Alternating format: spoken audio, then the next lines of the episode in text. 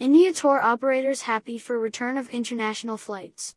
The India Association of Tour Operators, I A T O, expressed its sincere gratitude to the Government of India for the decision to resume regular international flight operations from March twenty-seventh, twenty twenty-two. According to Mister Rajiv Mehra, president of I A T O, even though the decision was on the cards, still it is a big relief for the entire travel and tourism fraternity, and we look forward to the revival of international tourism in the country. Further, to enhance the foreign tourist flow to the country, we urge the government to restore all visas that were issued earlier but were suspended due to pandemic.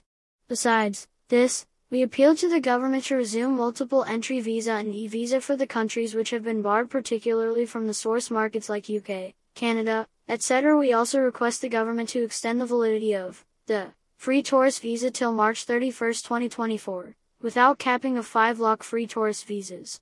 The President of the Confederation of Tourism Professionals and past President of the Indian Association of Tour Operators, Subhash Goyal, said, "On behalf of the Confederation of Tourism Professionals and the entire aviation and tourism industry, I would like to thank our Honorable Civil Aviation Minister, Sir Jyotiraditya Scindia Ji, the Civil Aviation Secretary, Honorable Tourism Minister, Honorable Tourism Secretary, and the entire Tourism Ministry and D G C A for having finally announced the starting of the scheduled international flights from twenty-seventh of this month. I am sure e-visa for all the countries of the world would also be resumed soon, and we will start promoting our beautiful country in a big way. The entire aviation and tourism industry, including tourist taxi drivers, tourist guides, small tour operators, vendors selling souvenirs to the tourists, and artisans have suffered for more than two years.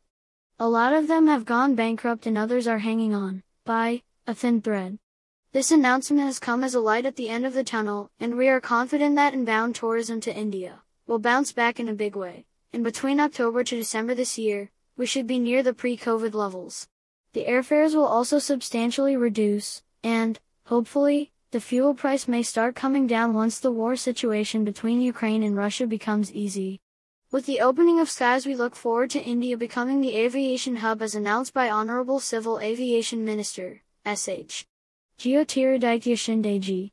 In twenty nineteen, India earned thirty billion dollars in foreign exchange from inbound international tourism, and we hope that this amount will become fifty billion dollars in the next two years, and the millions of people who had lost their jobs will again be re-employed.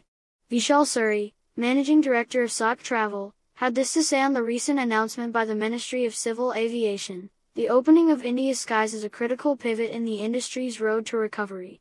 The recent announcement by the Ministry of Civil Aviation, MoCA, to resume scheduled commercial international passenger services with effect from March twenty-seventh will hence provide much-needed relief for the sector, more so as it comes during India's key booking season for the spring and summer school vacations.